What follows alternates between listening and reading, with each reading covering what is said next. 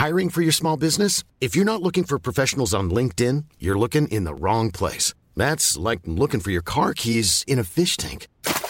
LinkedIn helps you hire professionals you can't find anywhere else, even those who aren't actively searching for a new job but might be open to the perfect role. In a given month, over 70% of LinkedIn users don't even visit other leading job sites. So start looking in the right place. With LinkedIn, you can hire professionals like a professional. Post your free job on linkedin.com slash people today. Burrow is a furniture company known for timeless design and thoughtful construction and free shipping. And that extends to their outdoor collection. Their outdoor furniture is built to withstand the elements, featuring rust-proof stainless steel hardware, weather-ready teak, and quick-dry foam cushions. For Memorial Day, get 15% off your Burrow purchase at burrow.com slash ACAST and up to 25% off outdoor. That's up to 25% off outdoor furniture at burrow.com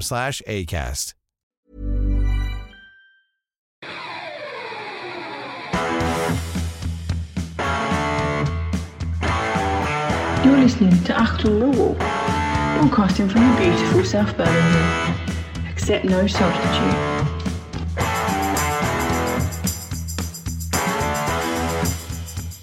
Huge welcome, dear listeners, to an experimental new direction for Achtung Millwall.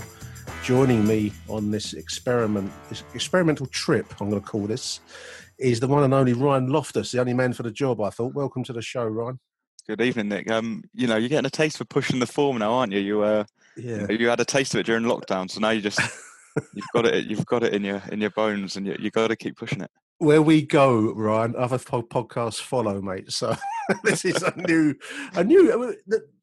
I, I had the idea, listeners, whilst um, lockdown was on. I, I, I subscribed to a, a sports news newsletter, so to speak, which sends through various articles that I found interesting, um, relating to what what should we call it, Ryan? The sports business, I suppose you'd call it. It's the it's it's big sport in in a kind of a wider sense than just our own dear little Millwall, isn't it? It's it's it's uh, looking on a grander stage than just our own parochial interests down Zampa Road. Yes, the, the the sort of sports coverage that you know the age of the Premier League has brought with it. I guess you know the the business side of it, the legal side of it, um, the financial side of it as well. I guess, which is you know I can't imagine many people would have taken an interest, you know, 10, 20 years ago even, but now it's especially in these times, it's really at the forefront. Yeah, I, I read a book not that long ago. I think it was when this was all beginning. It was post um, Premier League, and but just when the Premier League started to become this kind of um, global business rather than just a, a purely English, um, you know, Super League, so to speak.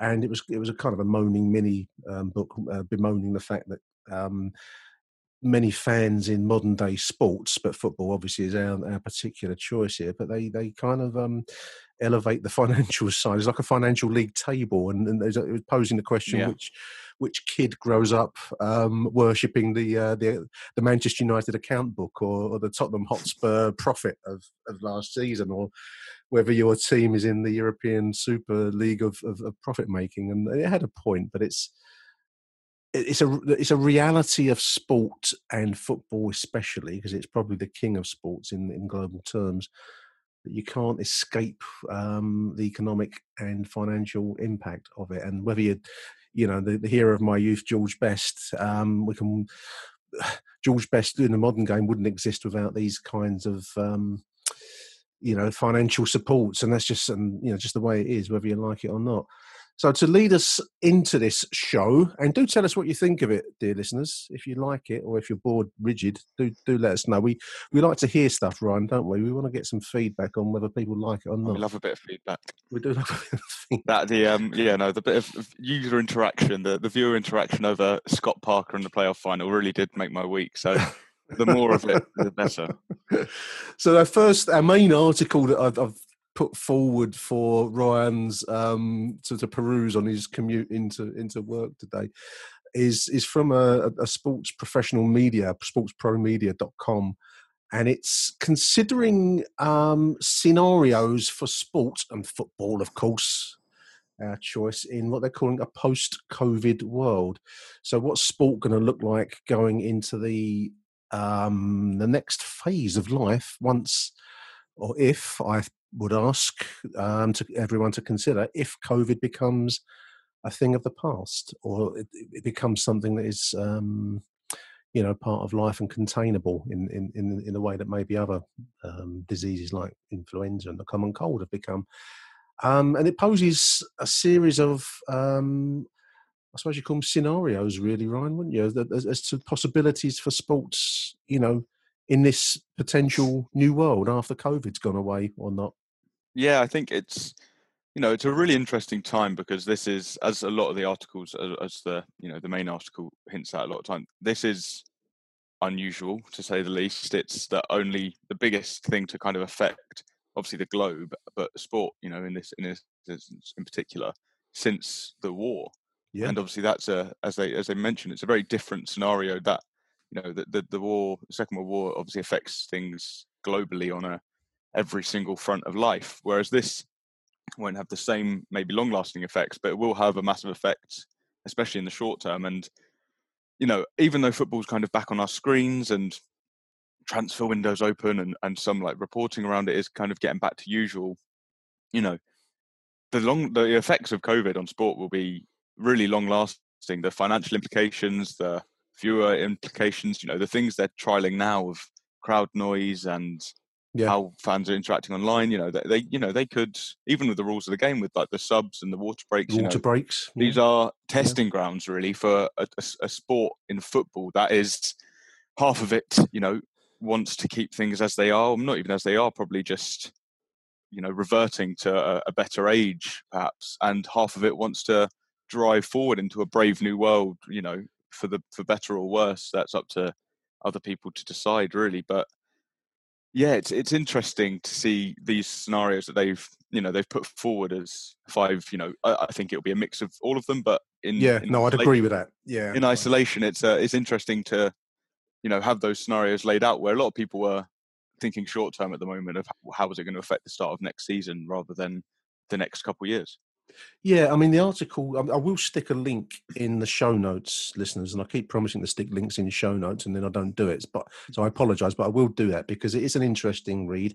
It's a long read. I'll, I'll pre warn anyone that clicks on this link. It's um, it, it's there's sub articles and, and so on and so forth, but it kind of puts forward one, two, three, four, five main kind of um, scenarios going forward, and in very general terms, I mean, number one on this on this list is the idea that COVID will pass and that you can get back to um, what should we call it? Normality ryan? You know the yeah. old the old the old order as they put it here um, the, the old days of um, you know kind of tournaments where masses of people travel to locations and watch football or the olympics or you know other sports motorcycling whatever whatever your choice is that somehow this this thing will will pass, and hopefully in 2021 there's going to be a sense that you can go back to normal.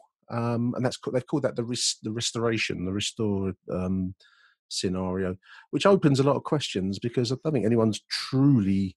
A lot of this is speculation. No one's truly able to say that it will pass and that this um, era that we've just lost will come back in, in any short, you know, short order.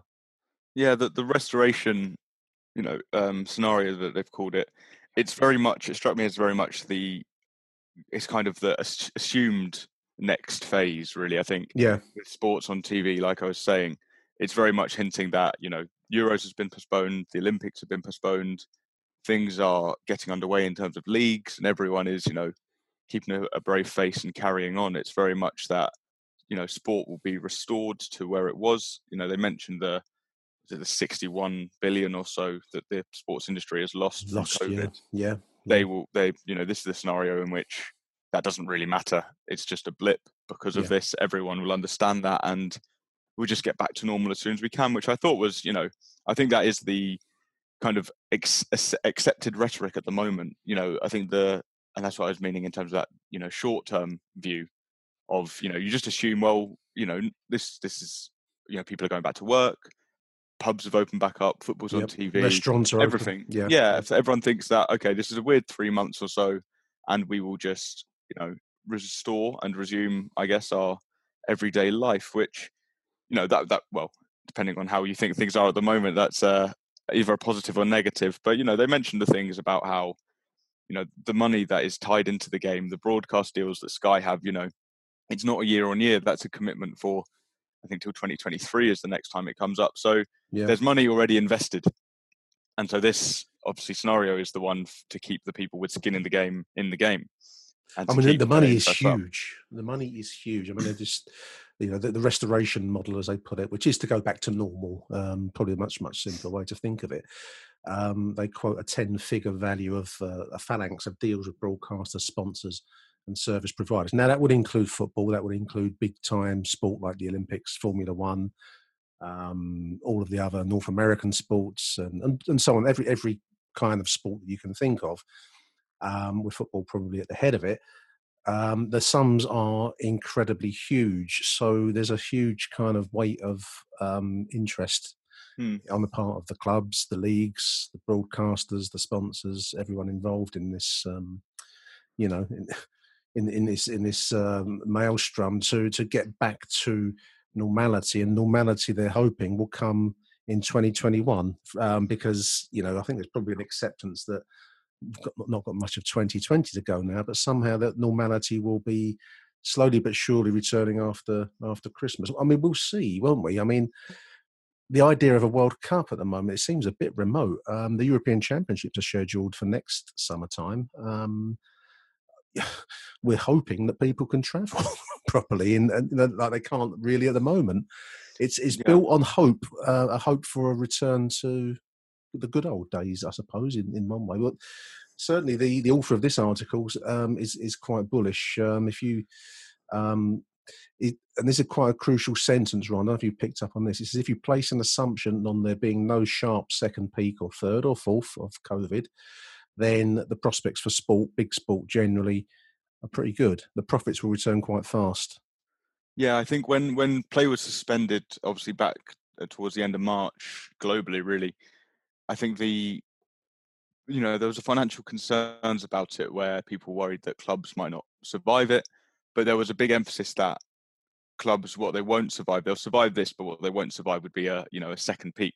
You know, mm. coming out of lockdown and you know get taking people off furlough and then having to close down again. That's what would do clubs and businesses generally. But um, you know, everything uh, hoping that it doesn't happen again. Then yeah, this this, this article obviously suggests that everything will just carry on back to normal. And it's you look historically back at sport generally yeah, yeah. has dealt with yeah. you know with war, dealt with financial recessions. pandemics. Yeah, yeah, past, it's dealt with it before, and you know the financial crash, you know, in in the early two thousands or mid two thousands didn't affect football at all. Um, you know, there's been a lot of situations like that that really affect every aspect of life, but sport seems to be you know immune to that and i think that is something that you know with the amount of finances that are in football it that's not why football stays afloat. It stays afloat because of football and sport generally it, it stays afloat because of interest in it and you know people's passion you know it matters. It, it matters yeah, it's a, you know cliche that's thrown around a lot but you don't support a supermarket brand for your whole life no. in the way you would a football club you know you, you know brands and things like that you know that that's a common word for football teams now their brand and their image and but that's not why people commit to sport and commit to clubs so you know as well as is that although there's a lot of money riding in football the thing that really keeps it afloat and keeps it driving is you know the fans and the commitment that people have to it there's one sentence that amused me and i think we could probably do a little bit of amusement in this um, in this, this show. Um, the in, this is the end of the restoration part. Um, it, it, it, says that um, you know with, with the um, the upturn in the economy and the return to normality, that sports special spot in society will be reinforced through this period of absence. As opposed to people having moved on from sport, Ryan, and taken up different hobbies. I've got this. I mean, I know that Harry the other night. I don't know on our WhatsApp group. Harry said he's got into photography, and I thought, I wonder if there's like an army of people out there getting into um, you know, not watching the football, they're going baking or, um, you know, pottery or something of that kind. I, I, I, I think sport just occupies this uh, this place yeah, think, in our collective consciousness, doesn't it? I think the main hobby that you know that watching sport and going to football matches that other people have taken up would probably be watching old football matches. Um, I think that's more. probably and well, you know, with pubs closed, you know, drinking indoors is the the new hobby of the sports fan, I think. But uh, yeah, that that's exactly the point. You know, people who like sport don't drop it immediately because they No. can't. You know, it's it's there. It's on your TV. It's on your phone every day. It's you know on video games and things like that that people play. It's always at the forefront, or at least the very periphery of your mind at any point in the day. So as soon as it's back, people will latch onto it as you'd expect they would. You're listening to Achtung Millwall. Now, the next scenario, so that, that was the for listeners, that was the idea that everything's going to be restored back to normal um, from well the end of 2020 onwards, and um, we're going to get European Championships, we're going to get a World Cup, we'll get an Olympics, and all the other big events of, um, and we had to go to them. We we won't just have, have them on TV behind closed doors. We actually be able to physically go to these events. So that's the restoration scenario. Next one I've picked up on is uh, I've, I've, I've, they call it the retreat. So I've called it the Humpty Dumpty scenario because this is the idea that the COVID um, pandemic has been such an unusual event on such a scale in such a, a different time that we live in now that things can't be put back together again. I, I don't buy this idea of retreat. I think that um, I think there's too much money. There's too many, uh, too much interest in in in sport returning to something like its old form. I think the main issue for me is not whether sport comes back or big sport comes back. It's it's how it comes back and whether fans can actually go and spectate on on the grand scale that we're used to. So the Humpty Dumpty scenario that they can't be put back together again is um, slightly flawed, um, in my opinion. I don't know if you had any thoughts on on.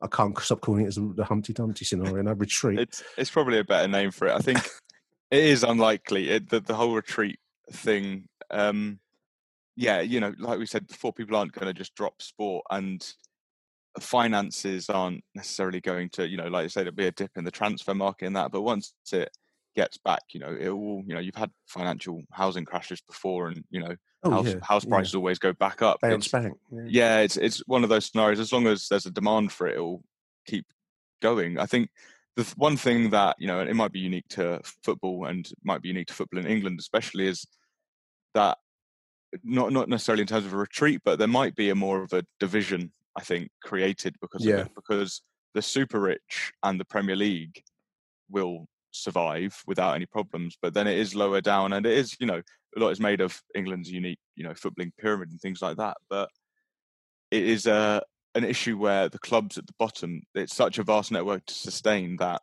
without you know parity and without fairness you could see people really struggle and i think it's interesting you know you've seen over the last few days petitions going around to let national league sides reopen with fans. Yeah, you know, a lot of people smaller making the yeah, yeah, you know people a lot of people making the comments that you don't need to you know that they they're, they're grounds where social distancing is more than you know capable. And that you know why then shouldn't they be allowed back with spectators if you know people can go and watch Ronnie O'Sullivan at the Crucible last week? Um, yeah, yeah. so and and what what seems to be driving it is that it's it's what the Premier League does. We follow and I think the there's definitely a sense of that. In the championship they they wait throughout this whole pandemic they've waited for the Premier League to make decisions before then aligning with it. And then there's that just division again that you know League One leagues one and two now have their salary cap their self-imposed salary cap and the championship is still discussing it not really likely to go with it. You've got the National League and the EFL being divided in terms of, you know, the EFL have basically given Macclesfield to the National League so they don't have to deal with them. And also, they don't know if the National League will even be in play and if they will be allowed to relegate clubs to it. So you're seeing this pyramid that has so long, you know, been held up as a Yeah. as a you know the jewel in the crown of English football is really starting to falter under pressure. That is you know, it's faltering under pressure that's been driven by, I guess, greed of the Premier League over mm. the last twenty or so years, thirty or so years now, nearly. But um, that that is the one aspect of the retreat.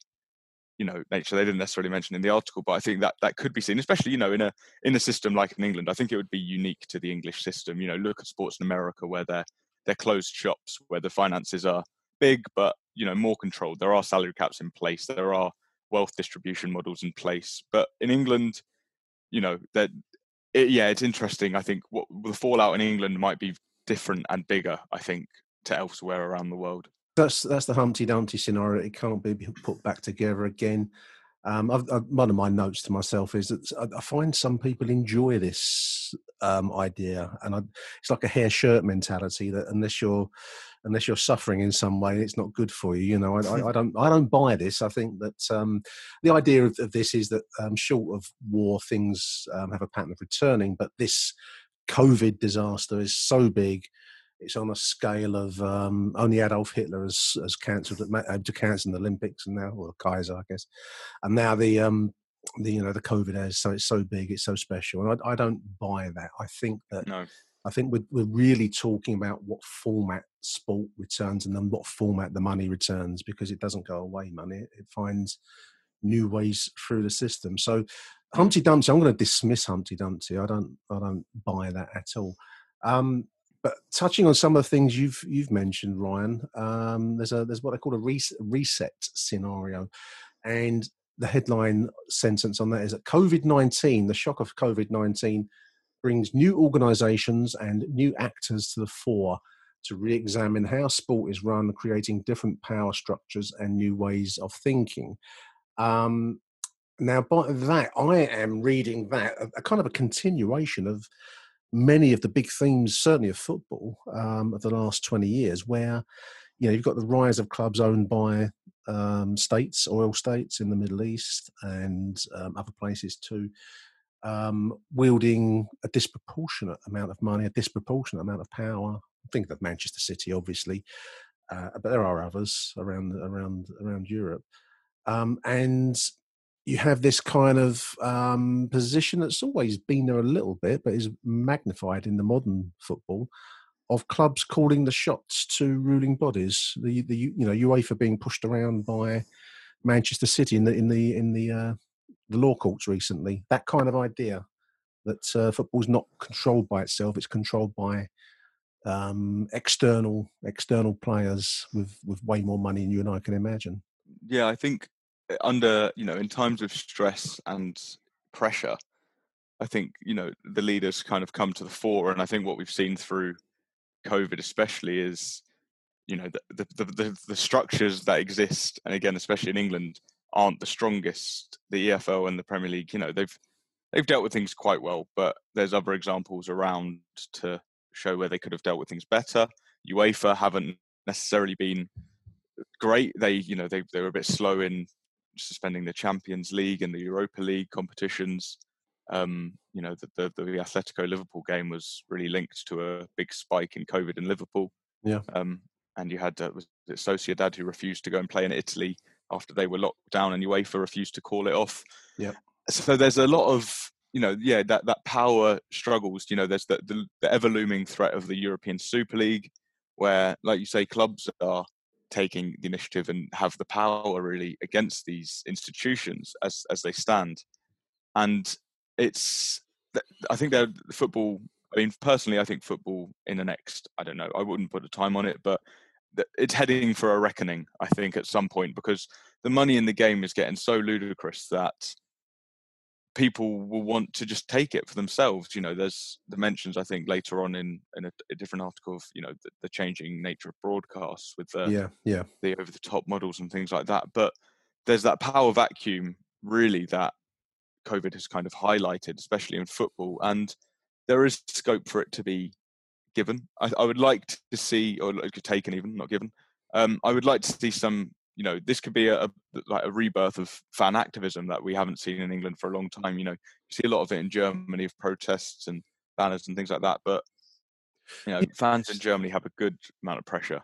Starting to see a little bit with the likes of you know Charlton, obviously are in, in trouble at the moment. We've seen a lot of um, widespread support for Bury when they went through their ultimately um, unsuccessful um, bid to try and remain a, you know a mm-hmm. viable club in the football league. We've seen it with Charlton. There are others around too.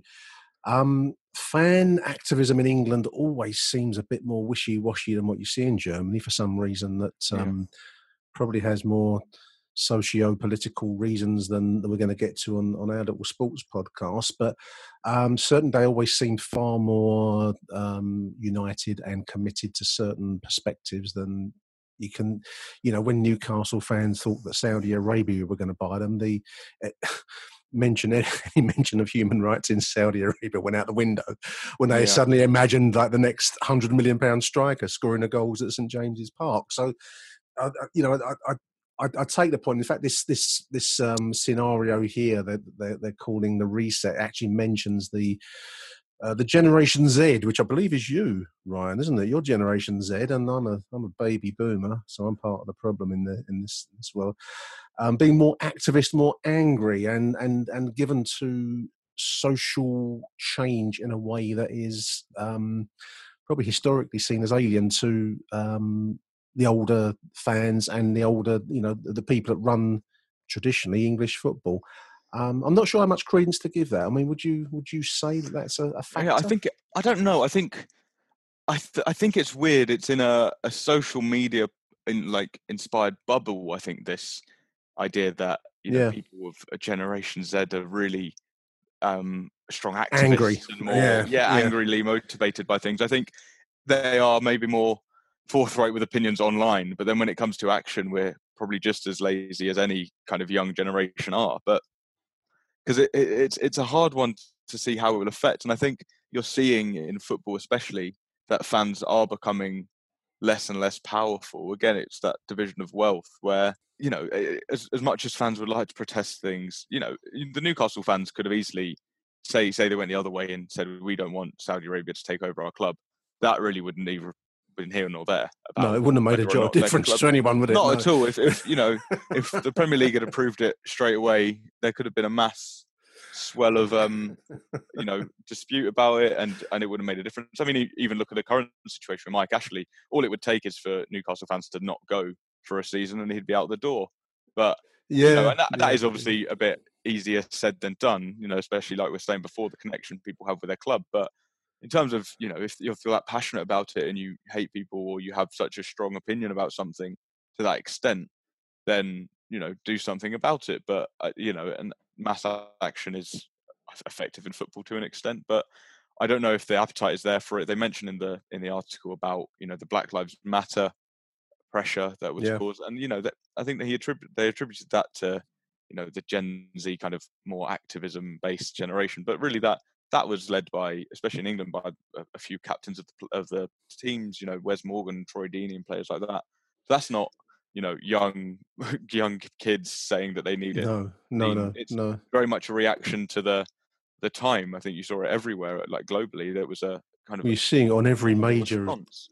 You know, corporate channel, Netflix, Yeah, you um, know, Sky, it's- Uh, you name it. Every, every Ben and Jerry, you know, everyone now wants a slice of, of, of the action because they see money in it. And uh, Yeah. yeah, I'm, being cynical. I mean, uh, you know, it's it's just the truth of how these things things often play one, out. one aspect of the the article that I thought was interesting. I'm I wasn't sure how it necessarily fitted into the the reset scenario they were talking about. Was was but was about the um the David Goldblatt article recently about climate change and how Yeah, well, sport globally is going to have to. difference that's going to make to anybody, you know? Yeah, well, that was because I, I remember I was reading that article and watching something about it last week or a couple weeks ago when it came out about you know the the stadia in the, the Netherlands and France and the UK that will be partially or entirely flooded every year by I think it was 2030, including the Den, which will apparently be flooded every year um, because of you know weather and storms like we're seeing now. You know,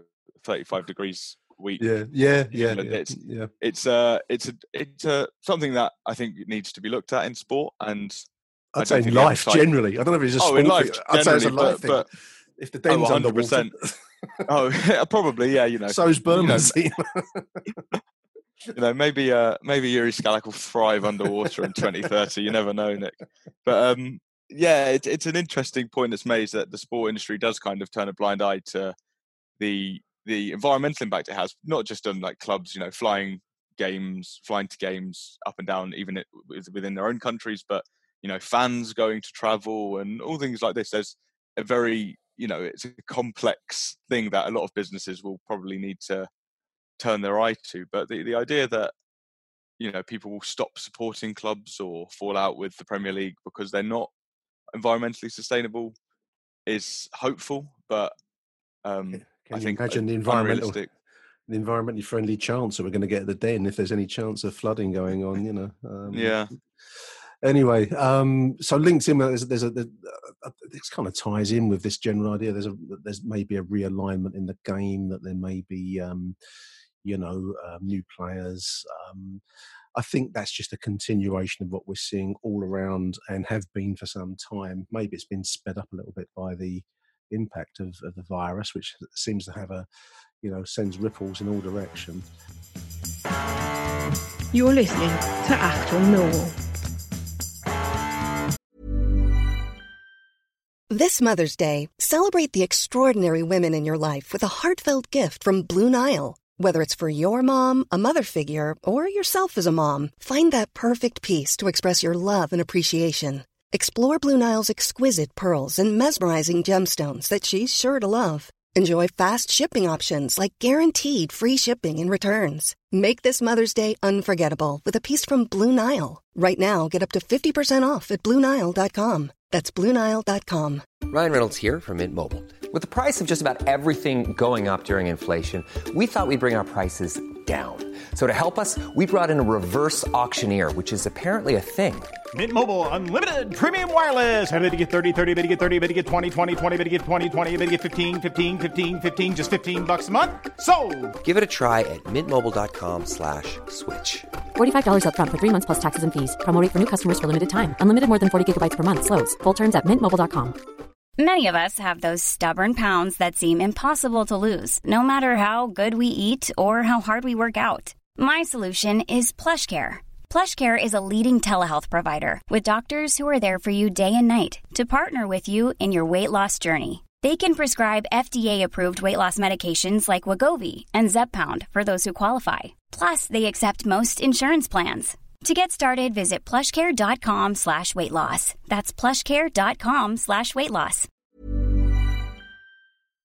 The one that really caught my eye, the, the scenario that really caught my eye was uh, what they termed refresh, Ryan, which is the, and this is an interesting one because it really does go into some, I think as an older fan, some uncomfortable areas in a way. And this is the idea that technology uh, and fresh ideas, God help us from fresh ideas, but um, technology can change the delivery of live events. And we're seeing this at the moment, aren't we? The behind closed doors um, sport we see everywhere is part and parcel of the idea that you don't necessarily need to be at the stadium to to present sports. Um, I, I, read somewhere there was an NBA team. I can't remember which one.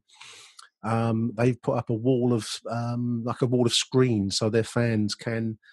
Um, on, a, on a mass Zoom call or something like it, be there with their team, and that's I know that's in America. I know that's that's um, different kind of sports culture over there, but you can see how teams, clubs, leagues would love to drag us down this kind of road because a it's money, but also there's a lot of costs uh, taken out if you can sell Zoom tickets rather than real tickets. Yeah, it's it's you know it's I don't think it's just a, an older view, but I think it's really concerning as well. The things that the, the, the you know this piece raises, but that you've seen, you know, I think it is. It looks like at the moment it's a temporary solution. The mm virtual, you know, the crowdless thing, um, games, broadcasts, the fan noise, and things like that. But you know, you can't help but not, you know, distrust the people at the powers that be, the people at the top who are in charge of these things. Who, like you say, oh, why don't we sell five hundred thousand, you know, virtual Manchester United tickets rather Yeah. than just filling Yeah. out Old Trafford? And Yeah. you know, I think I think this one really is at odds with what sport is about, and I think this is where looking at sport as a purely financial um, and entertainment exercise really falls apart for me because it isn't as we've as we mentioned a few times before. You know, uh, you know, you hear all the time on Sky, on the radio, wherever that football is an entertainment industry, which is just it's just not. It's just simply not true. Sport it is en- sport is entertaining, but it is not an entertainment industry. It is not going to the theatre. It is not cinema. It's not film. It is a completely different beast to that. And I think selling it as just something to watch on the TV kind of, you know, is a massive oversight of why people interact and enjoy sport. See, I, I take that point um, because I think you and I and others that may be listening to this show might are unusual in that we actually do go to football. Um, Mm. We do we do attend. We care about it on a regular, weekly, daily, minute by minute basis. I think in some cases, in my case, possibly. Um, but you know, we we we go. You know, I think in a, in a nutshell, you go to football. Um, how many people do you work with? And I'll ask any listen to this show. How many people do you sit in the same room, at, or used to sit in the same room, perhaps? Who would talk about football as a TV experience? That's you know, I've, you, you've met Arsenal fans and never been to Arsenal. You know, they watch it on the telly. Um, the same for all the other clubs, and I I think you know it's a consequence of the modern world and uh, who's to say whether it's good or bad but it's it's certainly not the sport sporting experience that i grew up with you know it- for me you can't beat going to a game and actually being there but for some people that doesn't even arise as a thing they'd ever consider doing they'll watch it on the telly it's, No, of course. that's how I it's delivered I think that is worrying for, and again, this is why I, I disagree necessarily with the, the Gen Z kind of activism idea that they put forward in the other piece, but that is especially a younger way of interacting with football. You know, you hear all this time of that, you know, people, younger people can't sit down for 90 minutes and watch a game of football.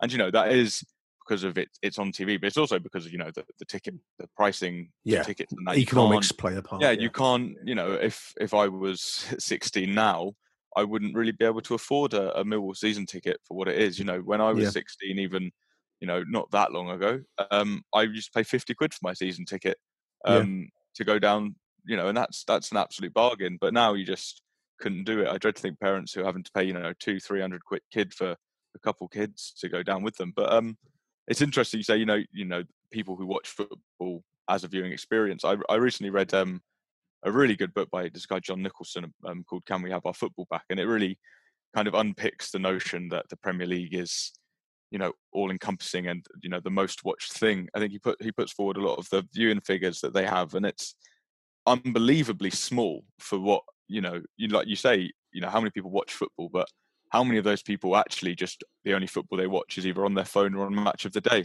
I think the Premier League gets a couple million viewers for its um, well, because it's on the sky games. sky paywall isn't it I mean, Exactly, because paywall football in this country, especially, is not popular.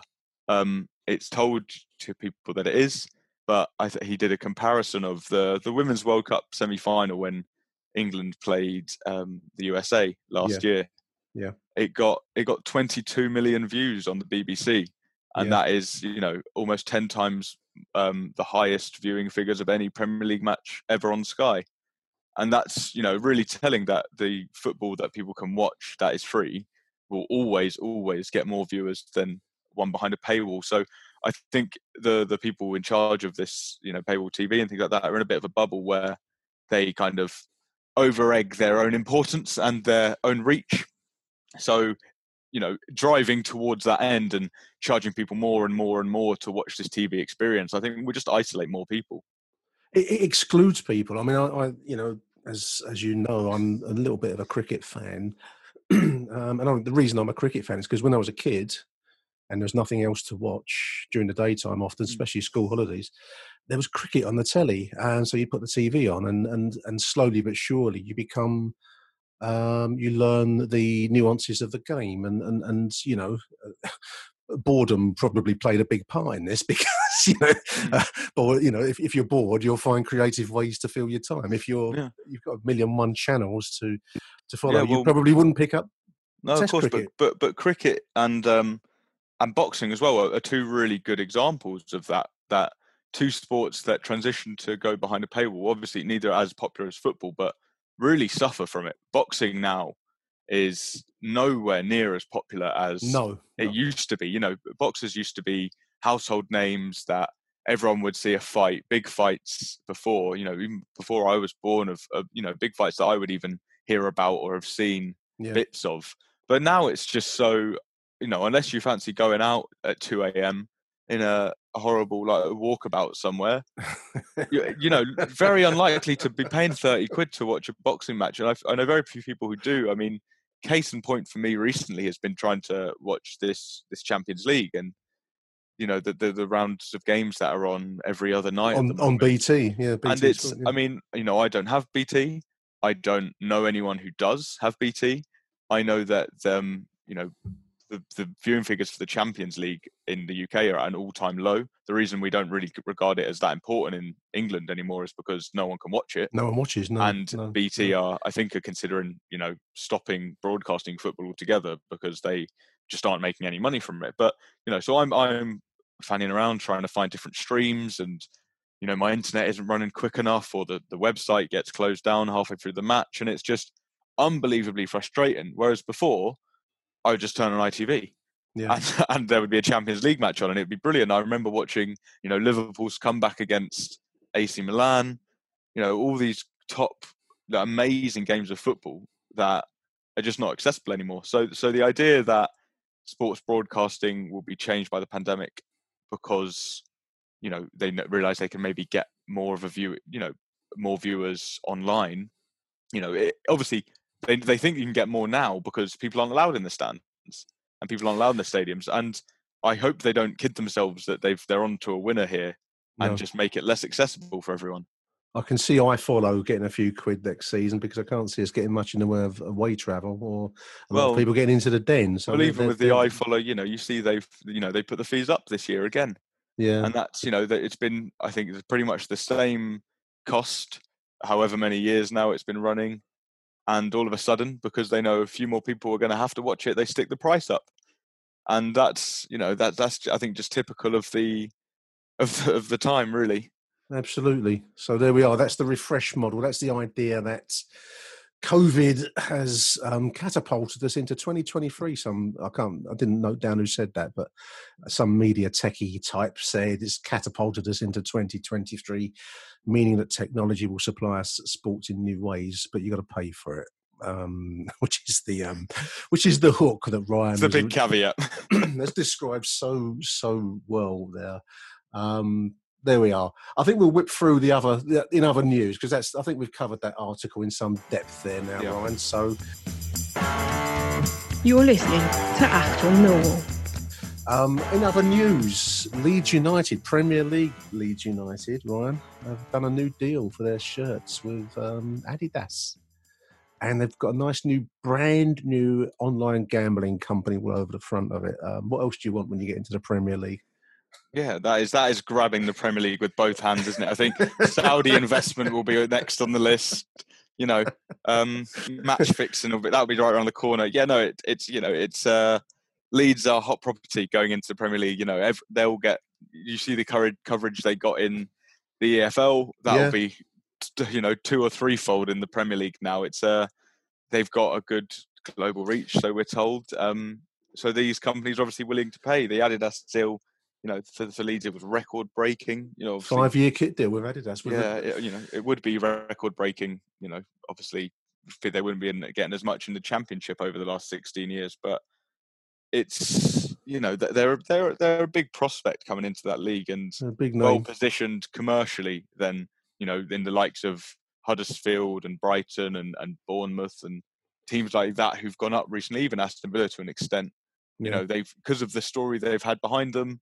and their know, name and their name and history. I mean, the Leeds United leave aside all the, uh, you know, the uh, the the Millwall joshing and banter. I mean, they are a name from the seventies. They do have some historical resonance, and for them to be back in the Premier League um, is a big deal. So they've signed a five-year kit deal with Adidas, a Mm. record-breaking shirt sponsorship with a company I've never heard of. This company, listeners, SBO No. Top. Are they? are don't SBO Top. Um, and I love these details. Either It's, it's the details that fascinate me, Ron. I don't know why, but um, that's going to be on their shirt front. And the I, Isle of Man parent company, which is called something else, is going to be on their training wear. I mean, why you do that, I don't know. But um, there we are. Something else that fascinated me, and I didn't realise, is that um, the San Francisco 49ers, the, the NFL side, own a 10% slice of Leeds United. I, I never knew that. That's fascinating, isn't it? Yeah, that is that reaching across the uh, Yeah. the Atlantic. I think there's you know been a bit of small US investment. There's I think the you know the Glazers who are Man United obviously own a, a football club. Liverpool, are they they're tied in with the Liverpool. Boston Reds? Yeah, Liverpool do as well. I think even LeBron James, the the basketball player, has a stake in Liverpool. I think maybe ten percent or less. Um, was it Stan Kroenke at Arsenal? Yeah. has um he he owns an American football club as well. So you know there's a there's that there is that big reach, and I think you know that link with the 49ers. You know whether or not it's much of a link, but it, it's it's American businessmen who know how to run sporting businesses. I think it's they they have a good they have a savvy. You know that has been shown like FSG Group at Liverpool, American investors. I mean even John Berylson at Millwall. They they have a good sport. God bless him. God bless him. God bless him. I think one of the best owners, um, especially Absolutely, in the championship. absolutely, Although although it's not a, you know it's not a thing. It's not a hard thing to be at the top of in that. But No. yeah, these American investors know what they're doing when it comes to sport. I think. The FA listeners and BT, FA and BT have launched a new um, course, FA Playmaker. This is to boost. This is quite a nice little story to boost volunteers in grassroots football. It's um, it's like an app, I think, giving an entry level football course to inspire volunteers to get involved in the grassroots game. That's got to be a good thing. designed for uh, mums who take their daughters, or if you're getting together a group of, of mates at school, college, or university, or whatever you're doing, it gives you some tools to improve your weekly football experiences. It's a course for everyone, say the FA. Um, I'll stick a link on on the show notes, as I keep saying, um, if you're after that. Uh, I mean, it's that. I had a quick look at that. It looks like quite a nice little app and quite a nice little course there, Ryan. Yeah, I mean, I, I you know I don't hate, don't like to be the the harbinger of doom or you know the the eternal Don't, pessimist. don't let but- me stop you. but you know i think I, i'm not sure i think it it it does look nice and i think it is a good idea for get to get people more involved you know the more that there is the better Yeah. but you know it's it's it's very much i think lip service to the grassroots level that you know is the fa's responsibility the fa you know over the recent a few last few years you see the dealings with the efl and the premier league going on at the moment and the fa is yeah. silent because effectively a few years ago they washed their hands of club football in england so they have two responsibilities which is the england national team and obviously youth setups and grassroots football and as it stands they only seem to have one interest, which is the England national team, with little to no interest in grassroots football. It's being torn apart, really.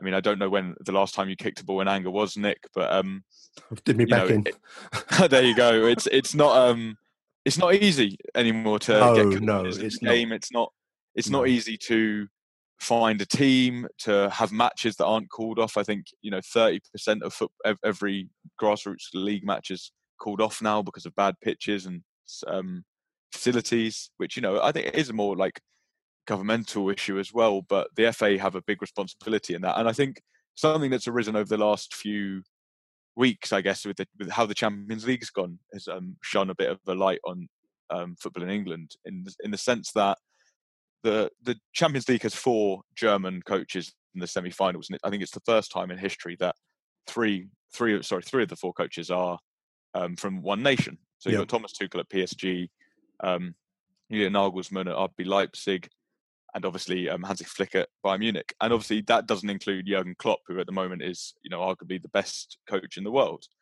And a lot of people go on about German coaching and German accessibility to coaching. I think they have more coaches than anyone in Europe, especially. Their courses are cheap, accessible, and encouraged. And I think the in FA in England, a lot of the feedback people give all the time is that the coaching courses in England are just unbelievably prohibitive through their price. If anyone wants to go above an FA two or three badge, you're looking at hundreds of thousands of pounds of outlay. And it's no wonder in England why the, the main coaches who go through have to be ex players because if you wanted to work your way up, it's so costly and you know so it, it's time consuming and it's really hard for anyone who wants to be involved in grassroots to really progress up. So that's I think that is prohibitive to people at the moment. It's great to get people to volunteer, but ideally you want people to buy into it as a as a career. You know, people could if you made the the coaching badges and, and courses cheaper, um, And more people would be involved. Yeah, yeah, and yeah. accessible. You know, the more coaches you have, it's it's it's a pretty well documented um, statistic where the more coaches you have, the more people you have playing the game. Um, in Germany and in and Spain as well, where they have quite a high number of coaches, more people play the game um, comparatively. And that's one of the problems where you know you can have you can be at school and you can have 15 mates who want to play football, but you know if, if legally you need an adult to take care of you and coach you, and it's it, it, it's it's hard. So I think this is a step in the right direction. I think especially pairing with BT, it, it does strike me a bit of the um the old, you know, the, the, the old, uh, the old the- lip service. washing, washing, uh, sports Yeah, washing or whatever. You but hopefully, you know, washing, you know I mean? hopefully it's a, yeah, not sports wash. Let's not get, let's not get into that one. We're back to Newcastle again. Or There you what- are. nearly happened. full circle. But no, it's, so it's I think it's it is a positive thing. Um, you know, you, you can't criticize them for doing something good, but you know, it's it's not enough that we should be demanding from our the football association, as they like to remind people that they are. the football. Yeah, and just to close us on the, the a similar subject, Chelsea FC. Who, who knew that Chelsea FC has a its own digital ventures company? I didn't know that. I don't know. Uh, Millwall don't have a digital ventures company, Ryan, but Chelsea do, and they've launched a coaching app to get your local team, your local boys club to play an elite level like Chelsea Football Club do. I bet you have to pay quite a few quid for that app. I don't. I didn't check how much it was to buy it. I can't imagine giving it away for nothing. But um, there we are. So that's the Chelsea FC Academy's perfect play coaching app to further its brand. There's that word again, Ryan. Brand. Mm. That and that's that's the uh, how it is. You know, Chelsea could, like you say, it might it might be a costly app. They, they could do more community work, things like that. But no, that, anything that enhances the brand of a Premier League club is a massive tick in the uh, the commercial department's exercise. You know, so more more strength to them and more more apps and and schemes and programs you know as they like to call them anything to lift the brand is is always a step in the right direction in these financial times Absolutely. The dark, the dark voice of Ryan Loftus, the harbinger of doom, closes out this first and rather experimental episode of Achtung's Wide World of Sports. I've, I've lifted that from the old cricket coverage from Australia. They used to have Channel 9's Wide World of Sports, and it always stuck in my head. So I thought I might use that title. Um, thank you to Ryan Loftus for covering this. This is quite an extensive show, actually. I thought I said when I said to Ryan, "Shall we do it?" I had in mind about twenty minutes. I think we've been going for a good hour or so now, so um, that's that's that's good. Um, nothing worse than not having anything to talk about. there you go it, always is the way we always plan to keep them short listeners but um you know it's hard So we'll give this a go. We'll give, we'll give it a try again on our next um, on, on our next newsletter. I'll, I'll keep an eye out for some stories. Let us know what you think of the show, listeners. Um, want to hear from you. Uh, big thank you to Ryan. Get in touch with us. 0208 144 0232. A voicemail message. I don't answer the phone, listeners. You don't speak to me, you speak to an answering machine. Or you can email us, hackdungmill at gmail.com. Thank you, Ryan. Thank you for sharing your time tonight. absolute pleasure always good to chat football and more with your good self nick Harbinger of Doom, Loftus. there we are. Arrivederci Millwall. Thank you bye for for now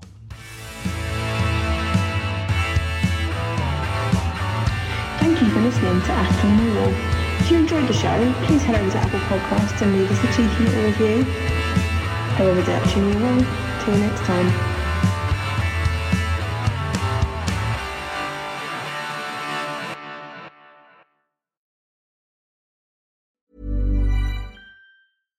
Hi, I'm Daniel, founder of Pretty Litter. Cats and cat owners deserve better than any old fashioned litter. That's why I teamed up with scientists and veterinarians to create Pretty Litter. Its innovative crystal formula has superior odor control and weighs up to 80% less than clay litter. Pretty Litter even monitors health by changing colors to help detect early signs of potential illness. It's the world's smartest kitty litter.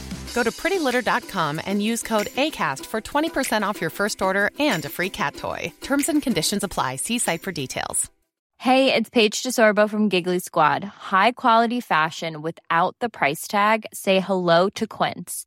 I'm snagging high-end essentials like cozy cashmere sweaters, sleek leather jackets, fine jewelry, and so much more. With Quince being 50 to 80% less than similar brands. And they partner with factories that prioritize safe, ethical, and responsible manufacturing. I love that. Luxury quality within reach. Go to quince.com slash style to get free shipping and 365 day returns on your next order. Quince.com slash style.